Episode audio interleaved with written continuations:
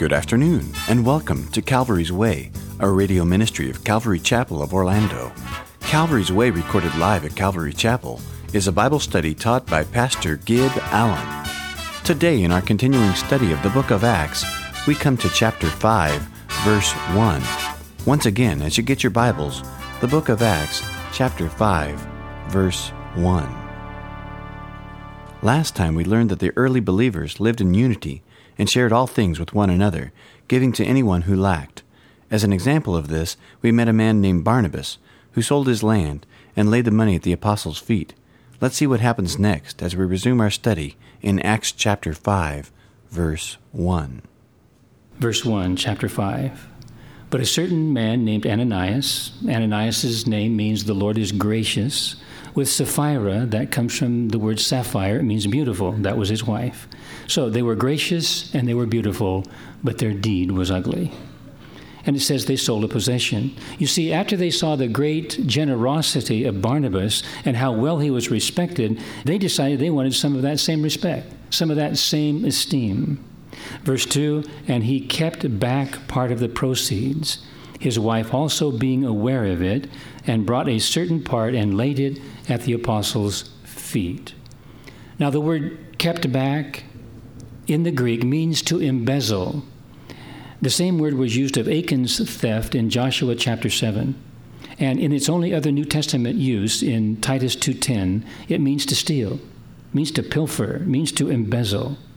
Now, the story of Ananias is to the book of Acts what the story of Achan is to the book of Joshua. In both narratives, an act of deceit interrupts the victorious progress of the people of God, and deceit will always do that.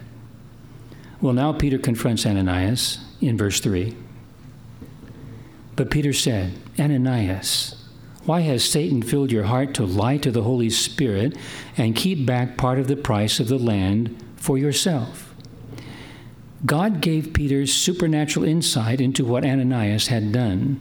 It is a spiritual gift. It's discussed in 1 Corinthians chapter 12. It's the gift called the word of knowledge. He says, Ananias, why has Satan filled your heart to lie to the Holy Spirit? You see, this is what hypocrisy is all about a lie. While it remained, verse 4, was it not your own? And after it was sold, was it not in your own control? Why have you conceived this thing in your heart? You have not lied to men but to God. Now, what is the sin here? It's not that they didn't give everything. I mean, God didn't ask them to give everything. There's no command to give everything. God never demands that. God never even told them to sell that property. That was voluntary. All giving in the New Testament is voluntary. I mean, was it the sin that they kept back some for themselves? Not really. I mean, that's part of it, but it's not a sin to have some money. God gives us money. God doesn't tell us to sell everything and to live like paupers. The outward sin, and that is the physical act sin, we could call it that, was the lie.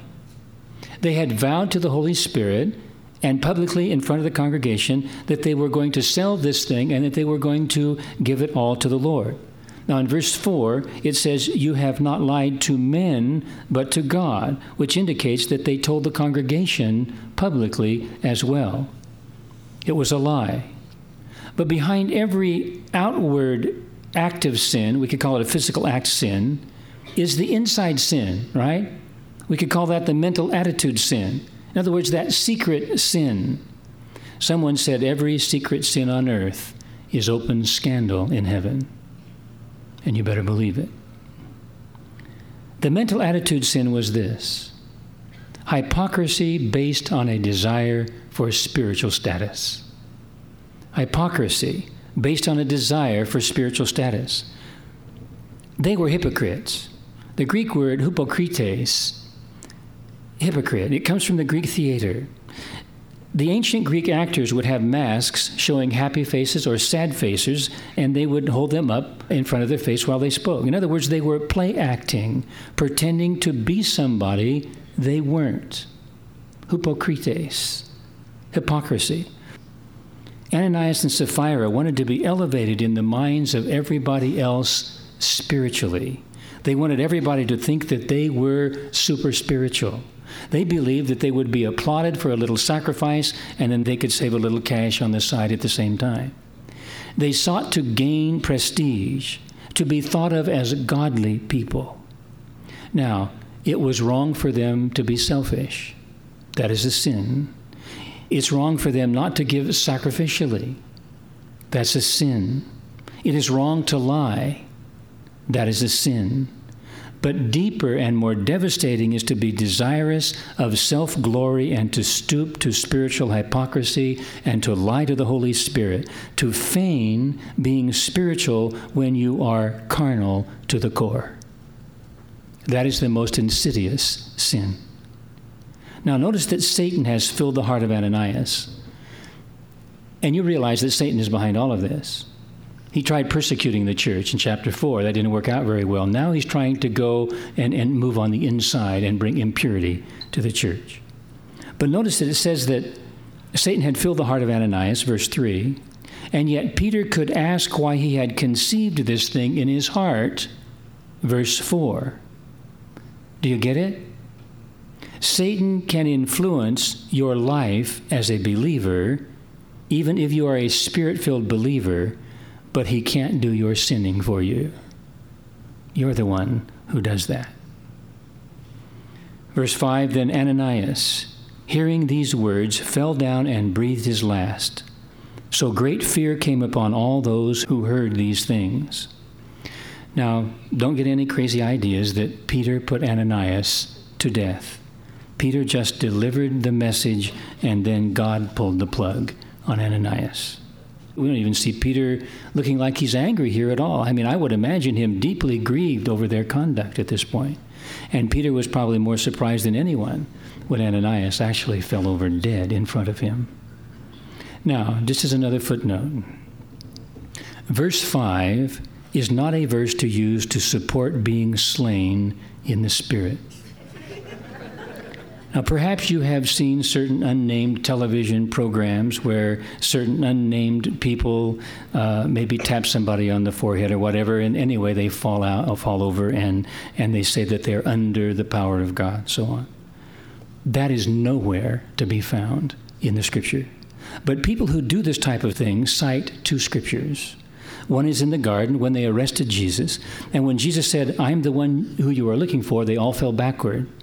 Now, number one, those were unbelieving Roman soldiers out to crucify Jesus, and I wouldn't want to use that as my proof text. Secondly, they use Acts chapter 5.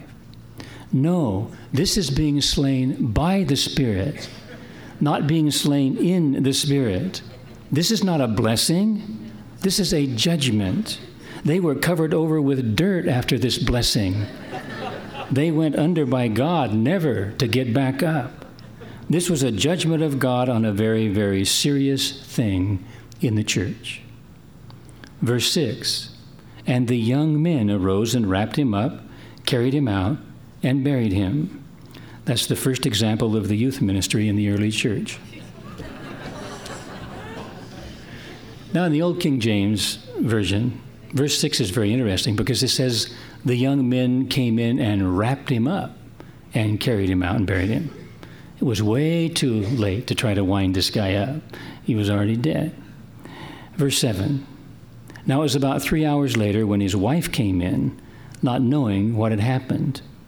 Interesting, they buried him and his wife didn't even know it. And Peter answered her, Tell me whether you sold the land for so much. She said, Yes, for so much. Then Peter said to her, how is it that you have agreed together to test the Spirit of the Lord? Now, it was obvious by the way Sapphira was answering that she and Ananias had talked together and agreed how they were going to handle things. They had done it together. Listen, this gives marital communication a bad rap, doesn't it? A bad name. Don't be thinking that because Ananias and Sapphira got into trouble here that you shouldn't be talking to your husband or wife. Married couples in the Lord have a responsibility to keep each other from sin and to refuse to participate in sin together because God will hold each accountable. The concept of submission does not extend to submitting unto sin.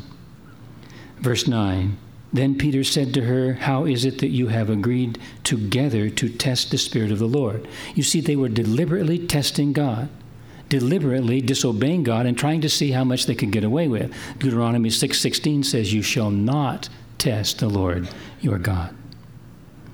Then he says, Look, the feet of those who have buried your husband are at the door, and they will carry you out. Then immediately she fell down at his feet and breathed her last. And the young men came in and found her dead, and carrying her out, buried her by her husband. This was hypocrisy, pretending to be spiritual, but not. They vowed that they would give all. You say, Boy, I would never vow like that and then not do it. Well, did you ever give your whole life to Christ? Did you ever say that to Him? Did you do it? Have you kept some back? See, this is a serious thing. We say, What terrible people Ananias and Sapphira were. But how many times have you said, Lord, if you will just bring an extra check in, I'll give it to you, and then you split it with him or didn't give him anything? I mean, how many times have you done that? Or how many times have you said, Lord, if I just get a little more money, I will give more, and you got more, but you didn't give more? You did just what they did, no different. How many times have you said, God, I'm going to commit my life to you, I'm going to serve you, and then you didn't do it? Just what they did. You lied. Listen, God is serious about the sins of his saints. He is serious. And this was a lesson to that church and a lesson for all churches down through history of what God's attitude is toward the sins of believers, his attitude toward hypocrisy. Well, verse 11 says, So great fear came upon all the church and upon all who heard these things. That probably is one of the great understatements of the Bible. I imagine there was one fast examination of attitudes going on that day. I imagine there was some weeping and, and some heart grieving before God and some hearts getting right if they were wrong. Now, this is the third miracle in the book of Acts. First, the lame man was healed at the gate beautiful. Second, there was an earthquake in Acts chapter 4 when they prayed. Third miracle, Ananias and Sapphira. Now, with that in mind, let me ask you a question. Those of you who say, I want more miracles like the book of Acts, that's what I want to see. We need to see more miracles like Acts, that's what I want. Do you really? I mean, are you really sure that you are ready for the book of Acts to be duplicated? People who say that usually disregard this incident. But this is part of the miraculous of the early church. If God still did what he did in Acts chapter 5 today, every church would need a mortician on staff, a morgue in the basement. Because think of it. The whole problem here isn't a financial problem, but it is a hypocrisy problem, which means if somebody makes a pledge or a decision or a commitment, but they are half hearted, out they go. They die. They're gone. You see, hypocrisy kills. Now, that's the title today. But the truth is, hypocrisy lives in the church today. And because it lives, it kills. Listen, if hypocrisy lives in you, it will kill your witness as others see the masks that you wear and the act that you put on. Hypocrisy will kill your joy as you criticize and analyze and judge others in order to justify your own deceit. And hypocrisy will kill your peace as you live in fear that somewhere, someday, somebody will find out who you really are. Listen, if hypocrisy is alive and well in your life today, may God help you to kill it. Give it up. Give it up so that you can be totally free. In the name of Jesus. The passengers on a commercial airliner had been seated for some time and they were awaiting the cockpit crew to get them underway. And a murmur was heard in the back of the plane, and a few passengers on the aisle glanced back to see the pilot and the co pilot wearing these large dark glasses, sunglasses, making their way up to the cockpit. Not only that, the pilot was using a white cane and he was bumping into the passengers right and left as he sort of stumbled up the aisle. And in addition to that, the co pilot was using a seeing eye dog. Well, as they passed the rows of passengers, they were nervous. They began to giggle a little bit, just in, in a nervous way. And, and of course, the people, though, were thinking that this was some kind of a practical joke. But a few minutes after the cockpit door had closed behind them, the engine started spooling up, and the airplane exited the taxi area, taxied out to the runway. Well, the passengers at this point began to look at each other with uh, quite a bit of uneasiness, whispering among themselves, sort of shifting uneasily in their seats and gripping the armrest a little bit more tightly. And as the airplane started accelerating rapidly, people began to panic. Some passengers were praying, for the first time in their life. And as the plane got closer and closer to the end of the runway, the passengers became more and more hysterical.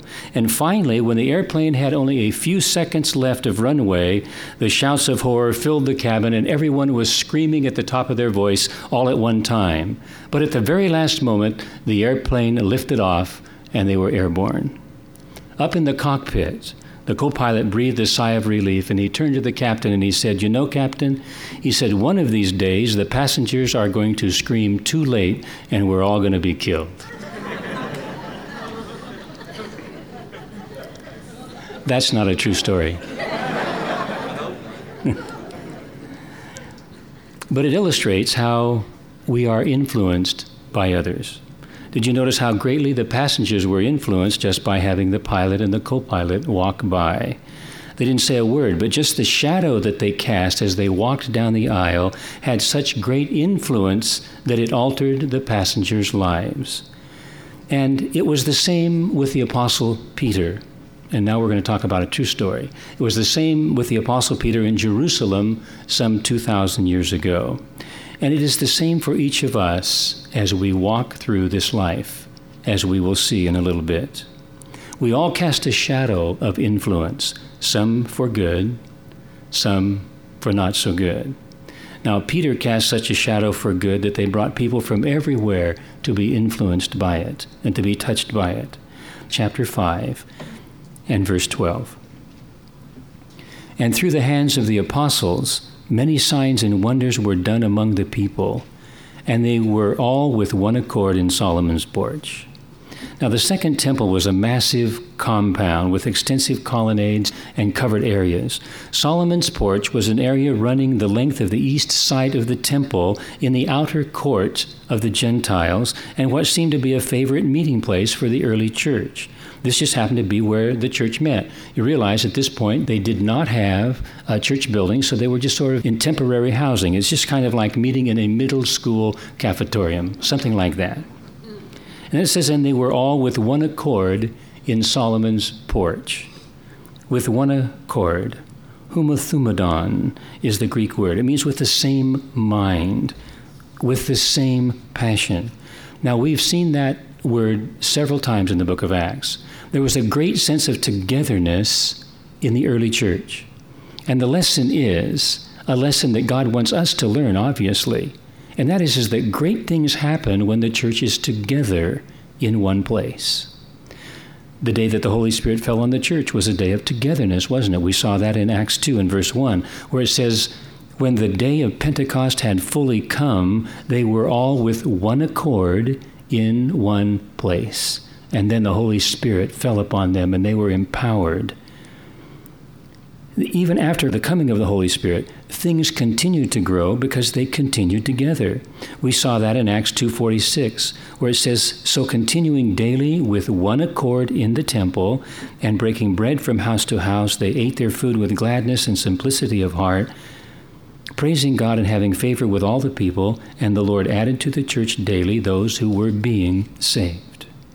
When they prayed, then, great things happened in the church because they were together. We saw that in Acts 4, verse 24. It says, So when they heard that, they raised their voice to God with one accord and said, and after their prayer, God answered immediately. There was an earthquake Now, I realize that some people in our culture are skeptical about their need to be together, to be in one accord with other believers. And I know that some people have been deeply hurt by uncaring, carnal, hurtful Christians. And maybe that has happened to you. But God does not want you to throw out the baby with the bathwater. Get rid of the bathwater, not the baby. Because God's way involves togetherness among believers. We see it over and over and over in the early church. But many believers in our culture don't fully understand the need to be together, that is, the need to be in one accord. They don't understand that you can't be in one accord if you aren't a part of a fellowship, a part of a church. You know, I worry about the ones who say, well, you know, I'm just a part of the worldwide body of Christ and that's all I need. And they sit home and they watch so called Christian television and they are never an active part of the body of Christ. Part of being in the body involves being together in an active role, both in reaching out to others as well as receiving ministry back from others. The Apostle Paul said this, Ephesians 4, verse 15. He says, We will hold to the truth in love, becoming more and more in every way like Christ, who is the head of his body, the church. Under his direction, the whole body is fitted together perfectly. As each part does its own special work, it helps the other parts grow so that the whole body is healthy and growing and full of love. Now, I believe, because the Bible teaches, that it's important for a person to make a commitment to a local church to say, hey, I want to be an active part of this group. You see, when you come and you never commit to being a part of the church, it's kind of like two people who are living together but are not married. There may be a measure of love there, but there's certainly no commitment. There's only so much of yourself that you dare give to the other person because there's nothing keeping you from just walking out the door at any moment. I believe that it is important that we have a group of believers that we're committed to on the basis kind of similar to a marriage. Now, it's not that you cannot leave at any time if the Lord leads you to do that, but what you are doing, you're just saying to each other, hey, I'm going to be here for you. I'm here for you. I'm in here for the long haul. You see, being committed to a church isn't how much you give to the church, it's about a commitment to the other believers in the church. Well, verse 13, it says, Yet none of the rest dared join them. Well, the rest of who would not join them? Well, no doubt it's talking about the rest of the unbelieving Jews that were in the temple, those that were not followers of Jesus. You see, suddenly it wasn't so cool to be hanging around with those followers of Jesus. In fact, at this point, it was getting a little bit scary. So the people of Jerusalem took the concept of joining the church very, very seriously. After all, if the hypocrites were dropping dead, I mean, who would want to risk that? An Ananias and Sapphira incident would cut down on any kind of a casual commitment. So it says, Yet none of the rest dared join them, but the people esteemed them highly. In other words, the common person on the street was quite impressed by the things that God was doing within the church. Verse 14 and believers were increasingly added to the Lord, multitudes of both men and women.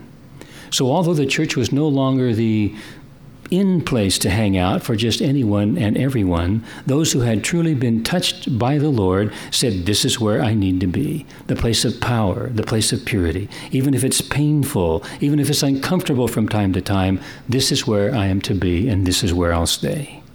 You see, the book of Acts this section and the rest of the book of Acts illustrates how intimately purity and power are linked together. You know, many times we sing more love, more power, when in reality our need is less sin and less carnality. As you know, today there is great concern that in Iraq there is possibly tactical nuclear warheads and nuclear weapons. And the world shudders at this because we do not want to see nuclear power in the hands of instability and insanity. We know instinctively that the results would be devastating. So, too, it is a wise and loving Heavenly Father who, knowing the results of the misuse of power, will not give it to those who are not pure purity and power in the church are linked together. So it says, and believers were increasingly added to the Lord, multitudes of both men and women. And so we see that divine subtraction, that is the subtraction of Ananias and Sapphira, that it brought more growth. If you cut off the stuff that's on the branch that's dead, if you prune it back, it will grow. So that's divine mathematics. God subtracts that he might multiply. And believers were increasingly added to the Lord, multitudes of both men and women, so that they brought the sick out into the streets and laid them on beds and couches, that at least the shadow of Peter passing by might fall on some of them. Now, in Jerusalem, the temple area covered 26 acres. And on the eastern side of the temple, in the court of Solomon, the apostles gathered with all the rest of the multitude, and they preached the gospel of the grace of the Lord Jesus Christ. And the people knew that Peter, the fisherman, would be passing on his way to the temple, and there would be a limited number of people that he could touch physically out of the multitude that thronged the temple area. So, finding the way that Peter had of coming to the house of the Lord and noticing how he came into the temple area to the porch of Solomon, then they would bring their sick, they would lay them along the way, that at least the shadow of Peter might fall upon them, and they would be blessed by just the passing of this great man, Peter. Was Peter's shadow magical? I mean, did it glow? I mean, could you see Peter on a dark afternoon and a dark evening just glowing? And then people say, well, here comes Peter. I can see the light. I mean, what was it about Peter's shadow that healed? Simply that it was a point of contact to release faith. We hope you have enjoyed today's edition of Calvary's Way with Gib Allen. Thanks again for listening, and we do hope you will join us again tomorrow as Pastor Gib teaches and we learn to walk Calvary's Way.